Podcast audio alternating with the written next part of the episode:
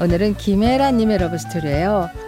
그때 저는 안병동 210호에서 엄마를 간병하고 있었어요. 하루하루 악화되는 엄마를 보고 있는 게 쉽지 않았습니다. 같이 번한 옆집대 할머니가 이러셨어요. 아가씨, 그 엄마에게 참 정성 들이네. 응? 보기도 좀 어, 드문 효녀야. 근데 언젠간 다 이별해. 응? 아가씨도 언젠가는 그 마음의 준비를 하는 게 좋아. 아니에요. 우리 엄마는 꼭 나와서 춤추며 태어나게 해드릴 거예요. 제가 꼭 그렇게 해드릴 거예요. 그치 엄마? 그러면 엄마는 잘 웃지도 못하셨어요. 그만큼 힘이 드셨죠.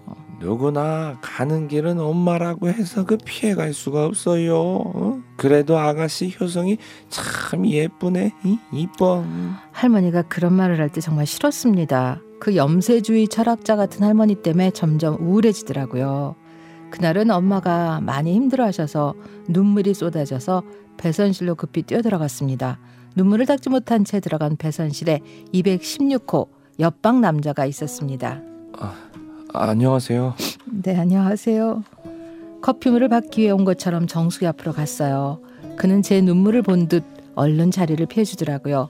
그 남자도 저와 똑같이 옆방에서 자기 엄마를 간병하는 남자였고 자주 마주쳤지만 저는 어느 누구하고도 말하기가 싫어서 피해 다녔습니다. 그런데 그날 그 남자가 잠시 후 다시 들어오더라고요. 저 커피 누가 사왔는데 이거 한 잔 남아서요. 이거 드시겠어요? 감사합니다. 여기 이거 그 마카롱도 많이 사와서 이거 한 봉지도 가져가세요. 아, 하나면 되는데 아, 감사해요. 잘 먹겠습니다. 그날 그 카페에서 사온 커피와 마카롱이 마치 천국의 맛처럼 저를 힐링 시켜줬어요. 다음날 그와 배선실에서 또 마주쳤습니다. 어제 커피랑 마카롱 아주 아주 맛있게 잘 먹었어요. 네, 아, 다행이네요.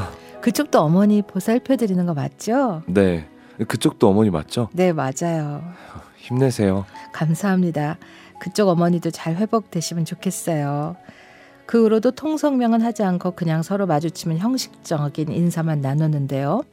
그냥 오직 엄마만 나오면 이 지긋지긋한 소독약 냄새로 가득한 병원을 나갈 것이고 그러면 이 사람들과도 굿바이다 그런 생각만 했으니까요. 그러다 어느 날 제가 배선실로 가는데 순간 아찔하더니 제가 쓰러졌나 봐요. 눈을 떠보니 우리 병실 빈 침대에 제가 누워 있었습니다. 엄마는 엄마대로 위중한 환자로 누워 있고 저는 저대로 비어 있던 침대에 환자처럼 누워 있는 이 모양이 얼마나 한심했던지요. 벌떡 일어났는데 그의 목소리가 들려왔습니다. 어, 아니 그만 그냥 그대로 계세요. 아, 위험했어요. 하마터면 아, 왜 여기 계세요? 하마터만이라니요? 아니 그쪽이 쓰러졌잖아요. 큰일 날 뻔했어요. 아, 전 그냥 어지러워서 제가 마침 배선실에서 나오고 있어서 바로 옮길 수 있었어요. 정말 괜찮으신 거 맞아요? 검사 한번 받아보세요. 아, 제가 며칠 뭘 먹지 못했어요. 그래서 그래요. 요기하면 괜찮아질 것 같아요.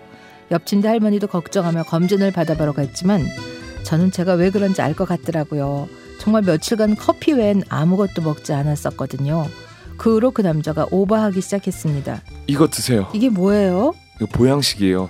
사람은 뭘 먹어야 엔진이 돌아가요. 다음 날은 팥죽을 사다 주고 심지어 떡볶이까지 사다 줬습니다. 이거 치즈 떡볶이 맛집인데 먹으면 힘날 거예요. 어떤 날은 곱창 볶음을 시켜서 갖다 주기도 했어요. 아, 덕분에 그동안 쌓였던 영양 불균형이 싹 사라진 것 같아요. 정말 스트레스가 확 풀렸네요. 이거 감사해서 어떡해요?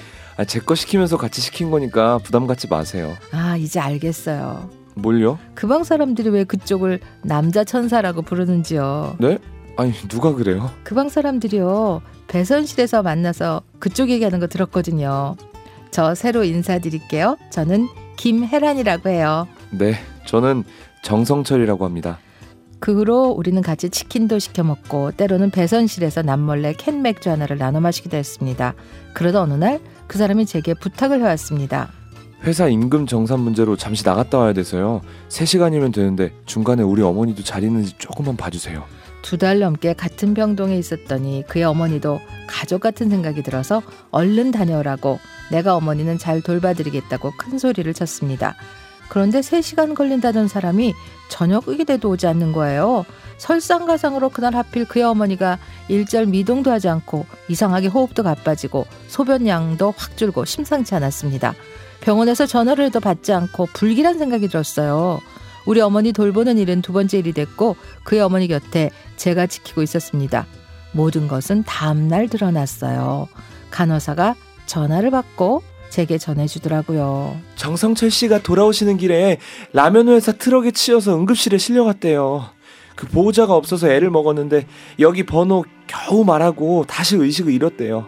그 전모를 알려주는 간호사에게 듣고 그가 입원해 있다는 병원으로 달려가는데 제가 육상 선수였나 싶더라고요. 정말 정말 정신없이 달려갔습니다. 그를 어머니들이 입원해 있는 병원으로 옮기고 저는 그 사람 간병까지 하게 됐어요. 동시에 세 명을 같이 돌보려니 정말 기가 막혔지만 이상하게도 하나도 힘들지가 않았어요. 오히려 슈퍼우먼이 된 것처럼 힘이 났습니다. 혜란 씨, 혜란 씨 정말 대단해요. 혜란 씨가 세 명을 다 살려냈네요. 혜란 씨야말로 천사예요, 천사. 저 밥 열심히 먹었어요. 세 명 다 살려내고 싶었거든요. 저는 정말 쉬는 시간이 찾아오면 무조건 쉬면서 세 사람을 다 살려내고 싶어서 온 힘을 다 쏟았습니다. 결과는요. 그도 잘 치료가 돼서 회복이 됐고 두 어머니도 다행히 잘 회복이 됐어요. 한 명씩 한 명씩 일어나 퇴원 준비를 하고 짐을 싸들고 병원을 나올 때 그 희열을 지금도 잊을 수가 없습니다. 지금은 두 명의 아들을 두고 있고 양가 두 어머니도 생존해서 손자들도 봐주시고 계세요. 남편은 너무너무 착해서 중간중간 웃음이 나옵니다. 자기야, 한없이 착하고 순박한 자기를 세상이 잘 보살펴 주기를 바라며 주문을 매일 걸면서 살게 돼. 자기 덕에 하루하루 감사하며 살고 있어. 정말 행복하고 사랑해.